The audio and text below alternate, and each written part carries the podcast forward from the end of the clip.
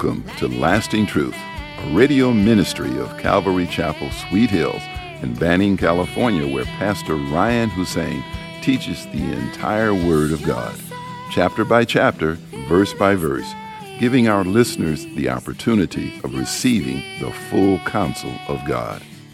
In today's program, we're studying the book of Second Chronicles, chapter 13. Here's Pastor Ryan. Uh, Second Chronicles chapter 13, and give me an amen once you are there.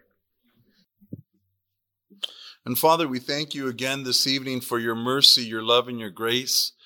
There's none like you in all the earth, Father. We just glorify your name, Lord. We exalt thee in this house, and we're just so grateful, Lord. You say, Blessed are those who by night stand in the house of the Lord. And so, Lord, we receive your blessing, Lord, and your joy. I pray for every one of us this evening that you would open up our understanding spiritually to what you would say to each and every one of us, Lord. You know our needs, you know where we're at, and we have come to meet with you, Lord. Not, not with me, but with you. We all have come. We need you, Lord. Be exalted in this time. In Jesus' name we pray, and together we say, Amen. All right. So in Second Chronicles chapter 13, we have uh, the son of King Rehoboam, uh, who is now uh, uh, reigning. And so after 17 years of uh, being king, King Rehoboam died. He slept with his fathers and was buried in the city of David. And Abijah, his son, reigned in his stead. We read that uh, in the previous chapter, at the end of it, that Rehoboam had done evil uh, because he prepared not his heart to seek the Lord. And now Abijah, his son, is not going to fare any better. Although in tonight's story, God uses them tremendously. And we're told in 1 Kings 15, which mimics the story, um, that God had like mercy on Abijah because he knew for, for two reasons. For King David's sake, he loved King David, and for King David's sake, he's going to yet do some good with Abijah. And the other reason is because Abijah's future son, uh, Asa, is going to be a king like King David, a king after God's own heart, a man after God's own heart. So, I mean, it's the, the, um, sovereignty of God to say, like, I got to take it easy with Abijah because his son's going to be a wonderful, God fearing king. Not amazing, but Abijah would would, would reign for three years. But his father, Rehoboam, um, he did evil because he did not prepare his heart to seek the Lord. And thus the southern kingdom of Judah was, as we read last week, uh, Egypt, the Egyptian king came up with his armies and mercenaries, and they took all the treasuries of Jerusalem, all of that gold and silver that Solomon had, had collected and King David took it away and uh, and they cried out to the Lord, like, you know, don't let the Egyptians overtake us. And so the Lord had mercy on them. However, He allowed them to have to pay tribute taxes and serve the Egyptians because God wanted them to realize the distinction between serving the Lord and being blessed and serving the kings of the world and being oppressed. And so they're really feeling it because why? Rehoboam had not, had done evil because he did, he prepared not his heart to seek the Lord. And as Christians, there is nothing more important for us to do daily. Nothing more than to prepare our hearts to seek the Lord. You want to know the first duty of, of the Christian? It is to seek the Lord. What other duty could there be other than preparing our heart to seek the Lord? Judah's in trouble because their king did not prepare his heart to seek the Lord. And in the same way, as believers in Christ, we begin to fail. We begin to have problems. We begin to experience unnecessary trials and hardships when we don't prepare our heart to seek the Lord. Now, Jesus died for our sins on the cross. And on the third day, he rose from the dead and he's at the right hand of the Father praying for us. Jesus said that those who believe in him, him and the Father will come and dwell in them. And he also said that if he goes away, it's expedient for the Holy Spirit will be given to us as well. Because Christianity is experiential. It's not like other religions that they just do traditions and they don't know why they do them. They do rituals. They, they do all kinds of, of things and they know not why. We as Christians, it's a relational thing with God where we talk to him, we pour out our heart to him, we love him. He's like more than a friend and more than family. He's everything to us. And so it is the chief duty for every Christian to prepare their hearts every day to seek the Lord. And if we don't, we can expect hardships. We can expect the Egyptians, or I should say the, the old life and trials and, and, and the enemies of our souls to infringe in our lives. And we got to ask the question, are we really seeking the Lord like we ought to? Are we preparing our heart daily to seek the Lord? There's not a problem that cannot be remedied by seeking the Lord daily. There's not a problem you have. I don't care how big it is. And in our story, Abijah has a huge problem. He's outnumbered, but yet God is his source of victory and strength. And so it is with us, but it's important for us to prepare our hearts to seek the Lord. Job, that suffering prophet, man of God, he would say in Job 11, 13, if you would prepare your heart and stretch out your hands toward him. If you would prepare your hearts, how? By stretching out your hands towards the Lord, right? I mean, it's relational. How do we prepare our heart? We work on our relationship first things first every day of our life. The man or woman who does that, my goodness, they grow in the Lord. And their problems get smaller and smaller. Who knows? Maybe some of our problems are there because we haven't been diligent in preparing our hearts to seek the Lord. It's been like quick little weak devotions. And you know they're weak if you're riddled with fear and anxiety and worry about all your problems. You know that they're solid and good, that you've spent good time with the Lord when all those things, like the storm on Galilee, are at peace. They're still there, but you're at peace. James would say in his epistle famously in chapter 4 verse 8, he said, draw near to God and he will what? He will draw near to you. It's a promise. You know, what other, what idols of the world can do that to people? None. Jesus comes. You cry out to Jesus and he comes. He's a real present help in time of danger. You draw near to God. That's how we prepare our hearts. It's our, it's in our keeping. It's in the keeping of our daily devotions by which we stand. And ask yourself, test yourself. Are you in love with Jesus today? Test yourself. Are you excited about church and the things of God? Or are you just kind of whatever? All it is is the fruit of a whatever devotional life. That's what that that's the fruit of that. But when we come in here just generally, we have our we all have bad days, but when we generally come in like wanting to worship the Lord with everything we have, that didn't just pop in right when we came here. That's, that's your relationships in a good spot. You had great devotions that morning and throughout your day. In Psalm 63, the psalmist writes, Oh God, you are my God. Early will I seek you. In Psalm 5, verse 3, my voice you shall hear in the morning, O Lord, in the morning I will direct it to you and I will look up. This is all relational. This is, this is the Christian life. We cannot exist without this type of communication with God. It's prayer. We prepare our hearts to seek the Lord. And anybody can do it who has placed their faith in Jesus Christ. He has opened the way to the throne of grace by which we can receive mercy, grace, love, and understanding and wisdom and direction for our lives. It's all found right there and powered by his Holy Spirit to even be good Christians. It's all found. Early will I seek you. Lord, give ear to the words of my cry. Like it's just relational. It's talking to your God and my, my God.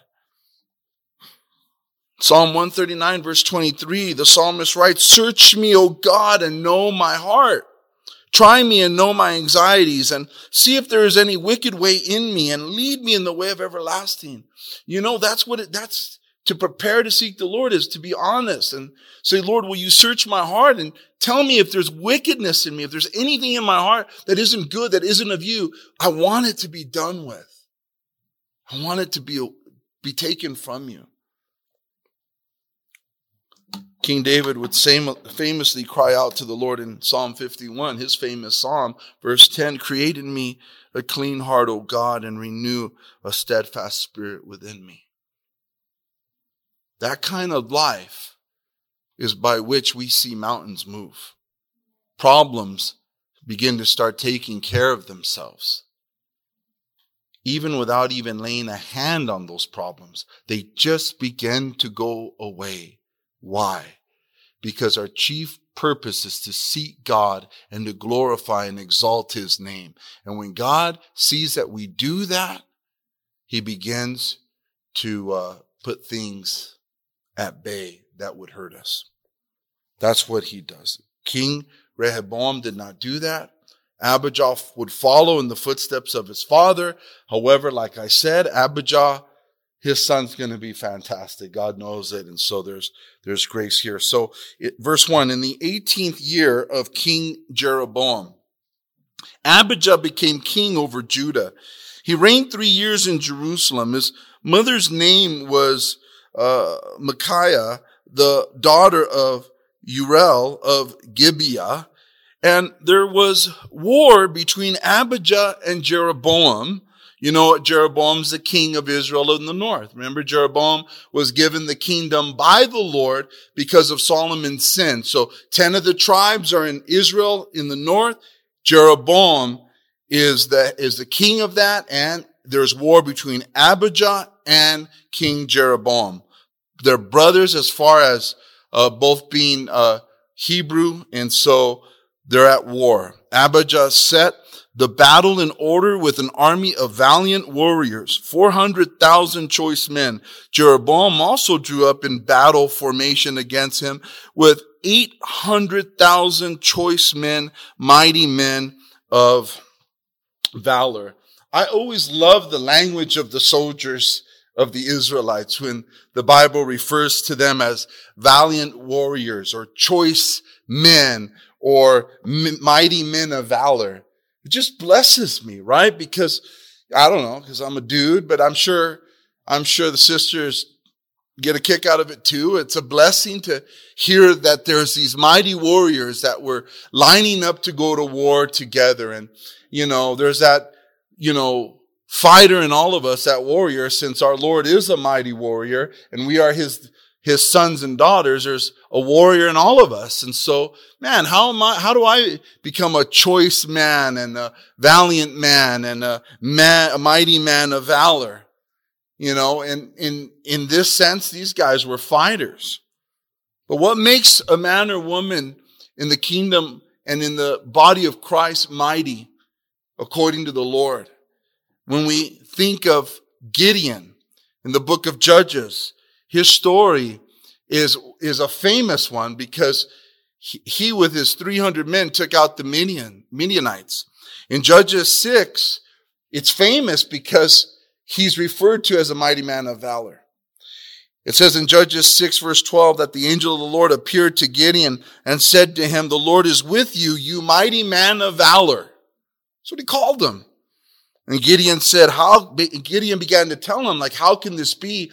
Israel, we're hiding in caves and our enemies are all about us. And what do you mean? You know, and, and, uh, he really responded with, with letting the angel know that Israel's in a very weakened state. And, and then in Judges 6 verse 14, the Lord turned to, to Gideon and said, go in this might of yours and you shall save Israel from the hand of the Midianites. Have I not sent you? And so in then Judges 6 verse 15, Gideon responded, Oh my Lord, how can I save Israel? Indeed, my clan is the weakest in Manasseh and I am the least of my father's house. And then the Lord replied in Judges 6, 16, and the, uh, surely I will be with you, and you shall defeat the Midianites as one man. Gideon is famous for being a mighty man of valor because he had faith to believe that God would give him the victory over the Midianites. Gideon was a man of faith, but he's also a man of obedience, right? Because God said, do this, and Gideon was willing to believe and to follow through with the will of God. So what makes a man or woman spiritually a mighty man or woman of valor is one who has faith in Jesus Christ and one who does what Jesus Christ has called all of us to do, which is to follow him. That makes us mighty. That makes us uh, uh, choice men and women within the church. And there's many who are failing in this area, and we can all use uh, a reminder that that's where it's at. To be mighty, to be strong, to be choice is to believe in Jesus and to do what he says. It isn't enough just to believe in him. Many believe in him and are doing absolutely nothing. That their, their faith is not being um, lived out. And we want to get them to the place where, where they will live out their faith. Amen. What makes a man a woman mighty? Like I said, it's faith and action. It isn't machoism. It isn't machoism. It's are you obedient to the Lord in your homes? That's what Jack Hibbs said at that men's conference. It, um, we're not talking about machoism. We're talking about are you living for God in your homes amongst your family? That's what makes a person mighty. Not just to live it in church, but to live it at home. Live it when you're not here. I thought that was a good thing. All right. So verse four, then Abijah stood on Mount uh, which is in the mountains of Ephraim, and said, hear me, Jeroboam and all Israel. Should you not know that the Lord God of Israel gave the dominion over Israel to David forever, to him and his sons by a covenant of salt? And so he's speaking out here at a place where Jeroboam can hear him and the armies can hear him, perhaps to avoid bloodshed and just to speak. After all, there's 200,000 men of the southern kingdom and there is 400,000 uh, with the men in the northern kingdom. And so he's outnumbered two to one. So it's, it's wise of him to try to, you know, tell Jeroboam and, and the northern armies, do you really want to do this? It's going to be a bloodbath. And, uh, he says to them that don't you know that the, the rightful authority, the rightful kingship is with the house of David? And he said forever. That's not necessary. He's right and he's not right. He's right in the fact that God promised David that his king, that, that his kingdom will know no end. Speaking of the future reign of Jesus Christ, the son of the, of the lineage of David, the son of David, as they called him, Jesus, son of David, have mercy on me. So Jesus is of that lineage. And so obviously our Lord is on the throne of David for eternity, right? You and I are part of the kingdom of David forever and ever and ever. So he's right in one sense. But he's wrong in the other sense. God took the kingdom from them because it, the covenant was on the basis of them honoring his commandment. And since Solomon turned away from the Lord and was worshiping, uh, you know, false gods, God removed and split the kingdom from him. So he's wrong in that sense. And, uh, and so this is what he says. And he says that it was by a covenant of salt which is like, what do we know about that? A covenant of salt, right? You ever have a covenant with salt? No. Nobody in this room has, right? Anybody? Raise your hand. Tell me all about it. In the Old Testament and in ancient times, everyone knows that salt was a preserving agent. It preserved uh, meats, kept them uh, good from from rotten, and uh, uh not just meats but other foods as well. But in um, Leviticus chapter two, the Israelites were told by God, any offering that you give, it needs to be with salt. Salt had to be on those offerings, which I think it's pretty cool. In Leviticus 2.13, it says, And every offering of your grain offering you shall season with salt. You shall not allow the salt of the covenant of your God to be lacking uh, from your grain offering. With all your offerings you shall offer salt. And so, you know, I, I'm under the impression that God has a great palate. I mean, he wants the fat of the sacrifices, which I love. Don't gross out if you ever see me eating a steak. Um, and salt. He wanted his the offerings to be seasoned. You know, but it's a it's a spiritual uh, image of something that's lasting, something that preserves, something that that that that that make that's lasting, basically. And in Numbers 18, verse 19, God speaks to Aaron right? The high priest. He says, all of the heave offerings of the holy things which the children of Israel offered to the Lord, I have given to you and your sons and daughters with you as an ordinance forever. It is a covenant of salt forever before the Lord with you and your descendants with you. And so there it is. It's like this, this, this Aaron was to receive all the, uh, you know, you know, these offerings as a blessing and God sealed it with it by calling it a covenant of salt, uh, uh, before the Lord. And so it was a covenant that was lasting, that was legit. And when we confessed Christ, was that legit? Does God hold people accountable for saying, Lord, forgive me for my sins? I've sinned against you. I'm now going to live for you. Forgive me. I'm now going to live for you and not for myself. Is that not a covenant of salt? It's a covenant of blood. That by faith, he did the work for us on the cross, but we promised him that our lives now belong to him. Our lives, we promised, we made a covenant. Our lives belong to him. How many of us are keeping that covenant? How many of us, our lives truly are His? Man, we had a killer study yesterday, man. Oh, man, it was talking all about the crucified life. The crucified life is walking in one direction.